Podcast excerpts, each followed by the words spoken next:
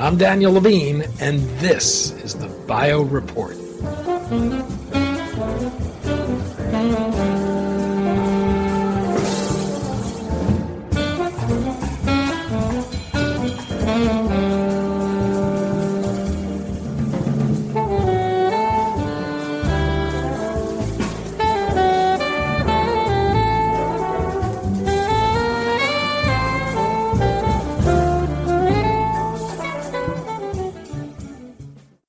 Though the year began with a banking crisis and has been marked with layoffs and restructurings, we've managed to avoid a feared recession. It's been a big year for new drug approvals, M&A activity has been brisk, and biotech stocks have rallied in recent weeks, pushing the widely watched S&P Biotech Index into positive territory for the year. We continue our annual tradition to look back across the year in biotech and uh, head to JP Morgan and beyond with Adam Feuerstein, Polk Award winning journalist and senior biotech writer for STAT. We spoke to Feuerstein about the biotech news that shaped 2023, the year's best and worst CEOs, and what's ahead in 2024.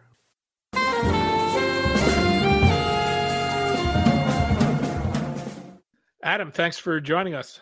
Danny Levine, good to be here. As always, year after year, we do this call or this call. Well, I guess it is a call, but we do this interview about the well, year that was and the year dis- that will be. We're going to discuss the good, bad, and ugly of 2023, what's ahead in the new year. And the year appears to be ending on strength. Some big approvals, yeah. including the first CRISPR gene editing therapy, the XBI looks like it's going to close in positive territory with a modest year over year gain. And, and the Fed is expecting to cut interest rates three times in the new year, setting the stage for an upbeat JP Morgan meeting. Right. It's hard to remember, but early in 2023, there was a lot of hand wringing over the collapse of Silicon Valley Bank and fears about it having a devastating effect on biotech and triggering yeah. a much broader banking crisis. What kind of year was 2023? You know, it's interesting, right? If you look at the, if you just look at the chart of the XBI, which is you know the, you know the the stock index that the biotech stock index that we all sort of look at the most, it really is kind of crazy up and down. You know, it was sort of went up in the beginning of the year, it went down, it went up, like sort of the middle of the year, it looked like we were rallying, and then there was this long decline, and it looked like the world was ending into the fall, and then and now we've had this like this furious rally, like you mentioned uh, you know, towards the end of the year. Uh, and so it looks like you know it's not like a great year necessarily, but certainly I think I think the index was down like twenty something percent, uh, you know, kind of in October, and now it looks like it's going to close up just you know just a little bit, three percent or so. Uh, so yeah, it's been a kind of an up and down crazy year. While there's reason to be upbeat about 2024, we still saw a lot of layoffs in 2023 and restructurings within the biotech sector. We've now got hundreds of biotech microcaps with less than a year of runway based on their cash burns. Some of these companies do have promising technology. How do you see this shaking out? Yeah, it it is one of the more unfortunate sides uh, of this year for biotech, and I'm talking, you know, mostly from the from the employee standpoint, right? I think there are a lot of people out there who you know who have been laid off. Uh, companies have been restructuring, you know, cutting programs, having to, as you said, having to you know cut expenses because they they look ahead and they see you know the cash that they have raised running out, and they've had to figure out how to how to make that last longer. So. You know, I think the workforce within biotech has suffered, and, and you hear, you know, we've done some stories about, you know, people who have been looking for jobs, and you know, if you think back a few years ago, it was very much kind of a, you know, it was, uh, you know, people could maybe, you know, just sort of take their pick of jobs and there was offers all over the table and it was really easy to find something. Uh, that's not the case now. Right now, I think there's lots of people, you know, there's maybe dozens or so of people applying or, or competing for every job out there. So it's, that's one of the unfortunate sides. But I, I think on the other side, when you, th- when you sort of step back from a macro perspective, you know, I, I've been one who, who has said, you know, there are just, there are just too many uh, there's too many biotech companies out there. Uh, you know, when you know when the spigot, when the money spigot was kind of turned on full blast, you had lots of companies being funded. It was really easy to raise capital. and so you had all these companies uh, coming to the market. You know, whether first as private companies and then maybe going public, and um, that maybe you know on second thought probably should not have been companies unto themselves. And and now we're sort of so, so we're seeing sort of the downside of that like you mentioned. We're seeing a lot of structure you know we're seeing a lot of restructuring these companies uh, going out of business or maybe they're reverse merging into other companies. Um, you know it ha- i think we'll, we'll, probably see more of that next year danny. Uh, you know i think we're sort of on the maybe on the sort of trailing edge of that. And um, maybe um, you know it it will depend on sort of how much uh, the kind of the money spigot turns back on in 2024 as you mentioned uh, from a macro perspective you know the fed signaling that they're going to be cutting interest rates in 2024 uh, does signal you know maybe a loosening uh, of the financial constraints that we've seen uh, that you know that have sort of played a, a big part in in this year and so maybe money will be easier to find in 2024. But um, you know, I don't know. The, the, the, companies out there that are still hurting for cash, uh, we'll see what happens to them. Biotech executives generally don't become part of the popular imagination.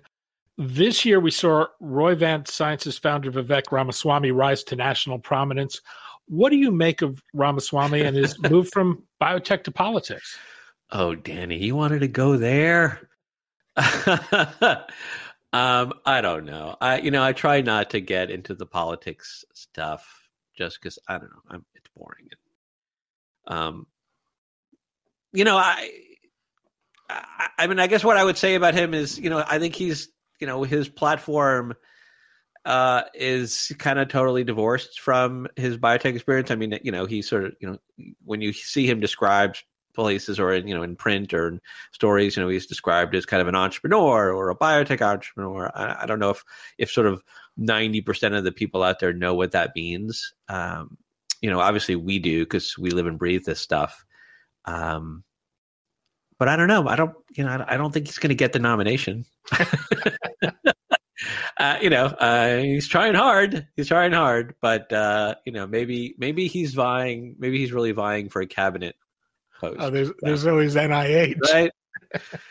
you know, I mean, I've known him for a long time, uh, and so uh, some of the things that come out of his mouth these days does certainly do surprise me. Um, but yeah, we'll we'll leave it at that. You did have praise for Roivant CEO Matt Gline, who was yeah. a runner-up in your annual Best CEO this year. Roivant had a blockbuster deal with Roche, which brought Telavant and its experimental IBD drug for $7.1 billion. Why Gline, and, and what does the deal mean for Roivant? Yeah, so I he was a runner up in my in my best biopharma CEO uh, column uh, that I put out actually this week. Uh, yeah, and you know he's just just a great deal, right? I mean, they had managed to uh, they'd managed to get this uh, this drug from out of Pfizer uh, you know, paid very little for it, like fifty million dollars, and then and then spun it out and um, sold it uh, for five billion dollars. So that's you know in, in, basically a year. So that's a pretty good return on investment. Um, you know, I've you know I think you know we talk about Vivek and you know whether you know how tied Vivek is to Roivant these days. I think you know Matt Gline has tried to sort of make the point that you know yeah yes uh, Vivek owns, you know, he, he owns stock, obviously he still owns stock in Roivant, but he's not involved operationally in the company. So, you know, they're sort of independent from that. But yeah, he's done a, he did a really nice job this year. Uh, and so he was a, a runner up on my best biopharma list. Uh, the winner was, you know, was pretty easy choice to make this year was David Ricks of Eli Lilly, just, you know, GLP one, right? Obesity. I mean, it's like kind of the only thing that we were talking about this year.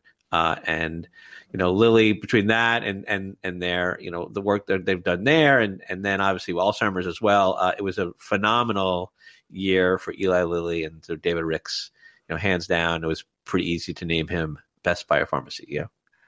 It was also a, a good year for new drug approvals. There were 55 and counting as we're about a week away from the end of the year. That's far more than the 37 approved in 2023. On the biologic side, we saw the approval of two cell therapies for sickle cell disease, Vertex's Casgevy, and the first CRISPR gene editing therapy, and Bluebird Bio's Lyfgenia. Let's start with Casgevy, the, the first CRISPR therapy. How significant a moment is this? Uh, big, huge. Uh, we spent a lot of time uh, towards the end of the year writing about that. Both myself and other other stat reporters here. Uh, you know, it's certainly groundbreaking, right? As you mentioned, the first medicine based on the CRISPR gene, gene editing technology to to win approval uh, in a in an inherited disease. I think it really just sort of usher in this new era of genetic medicines, you know, based on CRISPR and and all of its variants. Right, we have uh, lots of companies out there who are who are sort of looking at different ver- different types of CRISPRing. Uh, you know, you've got different kinds of gene editing that are that are being explored for diseases. So, you know, it was definitely a a one of those, you know, one of those sort of really landmark uh, approvals that you can sort of look at and and you know maybe a turning point. Now, I think you know the open question is just how commercially successful uh, will be. Uh, just you know the difficulties of of of making it and of, of really of administering it and preparing uh, people with sickle cell for for this this uh, you know this treatment. Um, that will be that's a challenge and will so uh, you know one of the things I, I am eager to see in 2024 is just to see what kind of uptake um, that has you know Casgevy has with within the sickle cell community. Well, let, us talk about Bluebird. It, it, had its worst trading day in its history on the news as it fell more than 40% on the approval. The approval came with a black box warning, and the company priced its therapy at 3.1 million, well above the 2.2 million for Casgevy. Right. What went wrong for Bluebird, and, and what's ahead for the company from here? Um, I think with Bluebird, uh, you know, again, uh, you know, all kudos to them for getting Lyfgenia, their again their gene therapy for sickle cell approved. Uh, you know, uh, and if you sort of step back, I mean, they have now have three gene therapies approved. Uh, you know, which is pretty remarkable if you think about it. That's that's quite an achievement. Uh, it's you know it's not easy to get these things approved. Uh, you know, and again, the question becomes, you know, can they com- a can they compete against Vertex and CRISPR? Uh, you know, in this in the sickle cell market, uh, and you know they're sort of handicapped by the weak balance sheet, the weak financial uh, position of the company, you know, which is kind of a legacy thing that they've had to deal with ever since they sort of split off into two companies. You know, the original Bluebird was was doing cancer CAR T and gene therapy, and the, you know those two companies split, and so then sort of the gene therapy focused company, which remains Bluebird, you know, sort of started that life as kind of a weakened company from a financial standpoint, and they and they have um, they've been it's been difficult for them to raise money, and uh, as you mentioned, they they priced Lyfgenia higher, uh, just under a million dollars more than Vertex's. I think that was you know that was a misjudgment on their point. I think they they probably assumed or thought that you know Vertex, which is not actually known for discounting any of their drugs, uh, and that you know company that's sort of known for being aggressive with the pricing of their cystic fibrosis drugs, maybe Bluebird thought that Vertex would do the same uh, with Casgevy, but they did not. Uh, so you know that sort of out of the bat, uh, right off the sort of bat, that that was a problem. But I think the bigger problem is just you know can Bluebird can Bluebird sort of generate revenue and and make uh, Lyfgenia into a profitable business before their cash runs out. And I think there's significant concerns about that, which is kind of why the company has has suffered a little bit from from a stock price perspective. You know, on what you know should have been obviously very good news, right? Getting getting this gene therapy approved. They just did raise, I think, about 120 million. they week. did, yeah. And but again, I mean, you know, they raised, they did, they raised a bunch of money, uh, 125 million dollars, um, but at a price about, you know, kind of, the, you know, the stock price went down about 50 percent from when they announced that deal um, they were doing that deal. So, which kind of just shows you how they have no leverage in the market, right? I mean, everybody knows that they're desperate to raise money, so they had to raise money at a significant discount, and that just kind of and it was you, it was less than they had sought to. Yeah, and right, I think they were looking to raise 150, and they raised 125. So again, it just shows you, you know, the market uh, kind of knows that investors know that that these guys needed money, desperately needed money. So uh, the terms were not great. A moment ago, you were talking about David Ricks and Eli Lilly. Wegovy won approval in 2021, but the excitement over GLP 1 agonist appears to be growing. What are we learning about these drugs, and are we going to start putting them in the water supply? What, Man, they do everything. Yeah. what's 2024 looking like for GLP 1 drugs? Uh, yeah, I mean, you know, Zepbound, which is you know Lilly's latest, was just approved right towards the end of the year, and you know now we're sort of waiting to see, um, you know, oral, you know whether you know whether the successful development of an oral, you know, these are all injectable right now, and so the oral uh, versions and and what those look like, uh, and then like yeah, I mean, other, uh, you know, are we going to see these things expand into sort of other um, I don't want to call them diseases because it's like I mean I guess you know it's I mean there's obesity disease I guess you know but uh, into other areas you're like you know whether it's sort of addiction or you know you're seeing all these uh, stories and reports and and studies saying that these drugs sort of modify other behaviors and so um, I think it's uh, there's an insatiable interest and demand uh, for these drugs these GLP one drugs and and some of the other sort of related compounds that that hit other receptors um, you know, at some point, and, and maybe it's next year where we're going to start sort of, it'll be interesting to sort of see how it sort of runs up into, uh, you know, patient access, pricing. Um, these drugs are not cheap, and uh, you know, potentially millions and millions of people could be eligible for these GLP one drugs, and sort of how insurance companies deal with that flood of um, customers, patients who want them, and whether access gets restricted or not. I mean, these are all, you know, the. I mean, the numbers are just staggering, right? I mean, people talk about the GLP one class being like a hundred billion dollars, and that's just a that's a huge, huge number. So we'll see. In 2023, we also saw the first ALS drug designed to address a specific mutation approved uh, Leqembi, the uh, Eisai's Alzheimer's drug, also got a full approval. Uh, right. Uh, the first drug to show a reduction in the rate of disease progression and slow cognitive and functional decline in people with Alzheimer's disease. Neurodegenerative diseases have been an area of challenge. Where do you see us on the neurodegenerative disease drug development front, and how much tension is there between the FDA and the industry on what it takes for an approval, or I should say, patience. Yeah, uh, and I, let me just say, I have a cold, so that's why I sound the way I do. so I'm gonna put that out there. I've got a cold. For but when are we going to clear the common cold? You know, I'd I'd take something right now. I, again, this is not a co- this is not COVID related. This is just your run of the mill cold that I have right now, which is why I sound crazy nasal. Um, Sarepta, right? Uh, Elevidys, their gene therapy for Duchenne, got a controversial accelerated approval. The confirmatory study came out and uh, it, well, it failed. This, Danny, uh, Sarepta just filed those confirmatory data with the FDA. And um, not only does uh, Sarepta want uh, their gene therapy to get full approval, but they want to actually expand the label to include uh, boys with DMD of all ages and whether or not they uh, are in a wheelchair or not, because it's approved now only for, for boys who are ambulatory. They want a non ambulatory label as well.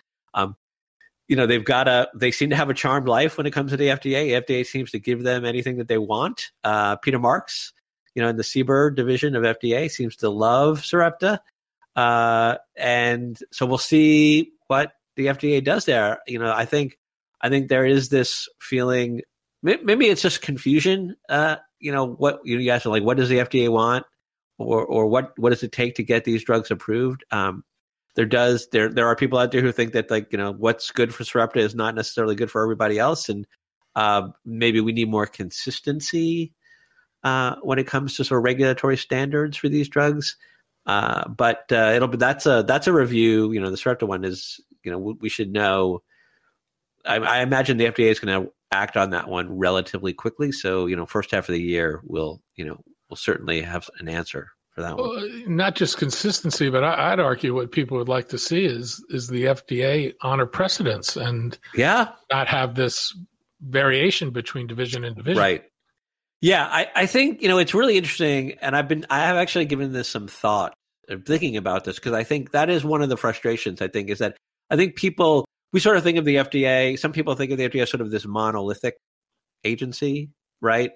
but it's really not right. It's like these little fiefdoms, right? And it's it's depending on the division director and and and how they feel and what their philosophy is, and and so there's not necessarily consistency across the agent the divisions within the within the FDA, and so um, that makes it difficult sometimes to handicap decisions, and it makes probably makes it difficult for companies to sort of know, um, you know, what what what's necessary, what do they need to get a drug approved. Um, you know, some divisions are harder than others. Some are you know some are easy, some are hard, uh, and and that's that's maybe frustrating for people. So Pfizer was a, a, superstar during COVID times. Albert Bourla of Pfizer took this year's dishonors as the worst CEO. Yes. Why Bourla? You know, it's just a bad year for. you know, uh, it's it's uh, it was just a bad yeah, it was just a bad year for Pfizer. Uh, you know, you mentioned right. I mean, you know, they had you know they they had a great COVID. Right? Hey, we had a great COVID. Um, you know, obviously between the vaccine and and and the the drug to treat COVID that they have, um, Paxlovid, you know, they were generating tons of sales, and then uh, obviously those fell off. And you know, it's not like everyone, it's not like that wasn't unexpected, right? Everyone knew that there was going to be a, a COVID drop off in Pfizer sales. Um, that was not a surprise. I think what was a surprise to people was the way that how badly Pfizer handled it uh, in terms of in terms of their guidance. Uh, you know, they really you know the sales just dropped off way more than Pfizer anticipated. At least you know what they what they gave in terms of guidance publicly. And then there were other, you know, they had other clinical setbacks. You know, we talked about GLP one. You know, they have they've been having a a, a, a hard time uh, developing their own GLP one drug. They had a setback this year with an oral candidate. Um, you know, I mentioned that Roivant deal, uh, which got Matt Gline is on the best list. You know, that was a drug that was in Pfizer's pipeline that they seem to have kind of given away. Uh, so I think for all of those reasons, and you know the fact that the stock just really kind of tanked this year, was down like fifty percent. Yeah, I mean, you know, it just it, it, was sort of the bookend or the sort of the, the, the counterparty to David Ricks. It was just like, yeah, Albert Bourla, sorry, dude, I like you, but you're the worst biopharma CEO of the year. It was uh, an up year for M and A. We've seen uh, roughly a doubling in the value of transactions in 2023. One notable presence this year has been the FTC, first delaying the Amgen Horizon deal announced at the end of 2022, and then its actions leading to Sanofi terminating its planned acquisition of Maze and Illumina is divesting itself of Grail. Does this reflect greater scrutiny and a change in posture for the agency, or do you think they're unto themselves these these different i mean it seems to. I mean i think people are worried about it um, that the ftc has become much more activist and they're taking a really close look particularly in the pharmaceutical industry. Uh, you know the sanofi maze deal that you mentioned you know was not an acquisition right? It was you know what sanofi was licensed it was a, that was a licensing deal for maze drug uh, in pompe disease that they uh, that they intervened in and then sanofi backed off and uh, basically terminated that partnership. I think that got a lot of people's attention because you know you know you normally think of the FTC stepping in for acquisitions and not for partnerships, and obviously partnerships are kind of the lifeblood of biotech, right? I mean that's what you you know if you're a small biotech company, you know the way you raise money and um, the way you sort of you you you raise money and you sort of advance programs by by licensing them out to larger pharmaceutical companies, and so this is seemingly maybe a, a you know we don't know if this is going to be sort of a widespread issue, but people are certainly paying attention to it. Uh, you know, like I said, we you know we mentioned you know we mentioned again uh, the day we're recording this, Danny. I mean, there was the the deal this morning for Bristol uh, buying Karuna, uh, fourteen billion dollars, and um, you know there was another deal, Cerevel, which also has you know again in neuroscience space, um, you know, drugs for schizophrenia, that was bought by AbbVie a few weeks ago. Uh, so we'll see whether um, the FTC steps in there. But yeah, I think it's something that's on a lot of people's mind. Um, and whether or not, you know, I don't know if it's, I mean, it doesn't seem like it's really stopped deals from happening, right? As you mentioned, I mean, this was a great year for M&A. I mean, it was, you know, well over a hundred billion dollars in deals this year. I mean, I think what was interesting this year about it is that we, you know, we often tie the success of the sector to M&A activity. Uh, and fantastic M&A year, but yet, you know, sort of the broader, you know, it really didn't have an impact on stocks more broadly, right? I mean, like I said, we were down, you know, the sector was down most of the year uh, badly, right? So, you know, that it was sort of divorced. Those two things were sort of divorced this year, which was kind of interesting. So, if hotel prices are any indication, it should be a, a big year for JP Morgan in San Francisco it, it, might be cheaper to sign a lease right now in Union Square for retail space and sleep there. Yeah, we should all we can we should all stay in abandoned uh, retail storefronts in Union Square. Well, what are you expecting idea. this year? I mean, it, it seems like we're going to, you know, unlike what I would have said in October, it looks like we're heading for a pretty upbeat conference. So, Danny, you telling me you live over there, right? You live in the Bay Area. What, what, am I expecting? when I fly into San Francisco in a, in a couple of weeks? I mean, uh, is it a war zone or am I going to be okay? You tell me. It's a beautiful city. It's a beautiful. It is a beautiful city. You know, I lived there for a long time, so I loved it.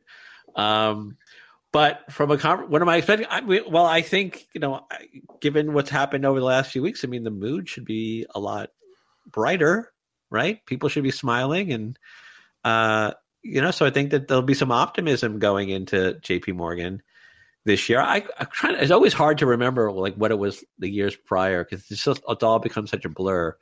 But you know, last year was pretty. I think people were pretty downbeat going into it, and then the weather last year was horrible. If you remember, I think it rained every day that we were out there. So, um, can you guarantee me some sunshine this year, Danny? no guarantees. Please. Yeah. I want nice weather, please. I guarantee fog. I got plenty of bad weather at home here in Boston. I don't need that. I need I need warm, nice weather. So come on, deliver for me. What are you going to be watching at, at JP Morgan this year, and what questions do you hope to answer? Um, I think a few things. Like you know, like I think, uh, you know, one. I'm interested in like I said, I think I'm interested in sort of the business of gene therapy. You know, that's uh, what I mentioned before, and kind of how what that looks like. Um, related to sort of the GLP-1 obesity thing is, you know, we should we should see the first drug approved for MASH at M. Now it used to be NASH with an N. Now it's MASH with an M, uh, which is a you know the fatty liver disease. It's a long uh, time. Yeah, Madrigal Pharmaceuticals, uh, you know, their PDUFA date I think is in March for the, and that should be the first MASH drug approved. Now, you know, they've been under the gun a little bit because so many people feel like the GLP one drugs are, you know, really kind of invading that area, right? People who have fatty liver disease are also obese, and so would you would you just treat them with a GLP one? And do we need these drugs which are which are more directed at the liver? Um, you know, proponents of them say absolutely because you know the the hallmark of na- of Mash. I keep Mash Nash. I get them mixed up. Um, is you know liver fibrosis is the kind of the the thing that really damages um, is the damaging symptom in these patients, and and so far we don't GLP ones don't really impact liver fibrosis. So I think that was that's one kind of thing. I'm I'm actually gonna I'm gonna sit down with uh, Madrigal when I'm out there. Um, I'm kind of curious, sort of what they how they see the market and what they're how they're preparing for a drug that drug launch, assuming that they get approval. And you're actually going to be interviewing Peter Marks at I am JP Morgan. This is uh, stat at JPM. What's next in biotech? This is I a, know it's a good one. Well, you've got this is Monday, January 8th uh, from 6 p.m. to 9 p.m. And people can register on the site. Do you have to be a subscriber? Is this open to everyone? No, yeah, you can. Uh, yeah, you can just register. Uh, yeah, we you know we do an event. Uh, we usually do an event uh, at at JP JP Morgan uh, on the Monday of JP Morgan, and yeah, this year. Thank thanks for the plug, Danny. Appreciate that. Uh, I am I'm doing a one on one fireside chat with Peter Marks as I mentioned, you know, the CBER boss. Um, I have called him uh, the most important and most controversial drug regulator in the world. Uh, I think that's an accurate description. And so, yeah, he and I are going to sit on stage and we're going to chat. Uh, it should be a really great conversation. I get to ask him all kinds of questions, and he'll probably not want to answer any of them. Any of them, um, but I will try to get, I will try to get answers out of him. Uh, and yeah, if you uh, you can go to the stat website and um, find under our events tab, and you can sign up for that. Yeah, I've got it open on my page, and I'm going to do that when we're done. Uh, and uh, what about the year ahead beyond JP Morgan? What are you going to be watching for? And what do you think will be the most compelling stories? Well, I, I mean, I think a lot of the things that we've just mentioned, right? Uh, you know, from a macro, you know, we, if we kind of sort of go big picture, right? It's just really, you know, what the Fed ends up doing uh, in 2024 and whether you know interest rates are lowered and sort of the impact that that will have. I mean, you know, the, the sector was so impacted by by rising interest rates this year that we'll see what you know what lower interest rates do and whether that opens the IPO window, for instance, right? Uh, which I know a lot of people sort of look at as a measure of the health in the biotech sector. Um, and so whether that opens up and whether just sort of financing in general opens up, whether companies can can get access to to capital e- easier uh, this year, and you know, uh, and you know, again, I think the sort of the M and A trends that we're seeing here at the end of the year, which is just really active, you know, with you know, you've always, you know, what is the story you always hear year year after year, right? Big pharma needs new drugs to replace revenue lost by you know drug their old drugs that are going off patent. Uh, and you know you're seeing we're seeing a lot of that at the end of this year. So we'll see how that um, you know how that develops and whether that just continues into 2024. I mean, people are like, you know, people are now worried about JP. I'm like, you know, you always want to see big deals announced the week of JP Morgan, and we've had a, a bunch of these things happen now and the end of December, and so people are like, well, you know, does that mean we're not going to get anything at JP Morgan? So we'll see. Adam Feuerstein, Polk Award winning journalist and senior biotech writer for Stat. Adam, thanks as always. And a guy with a cold. Danny, it's always a pleasure to talk to you. Thank you so much.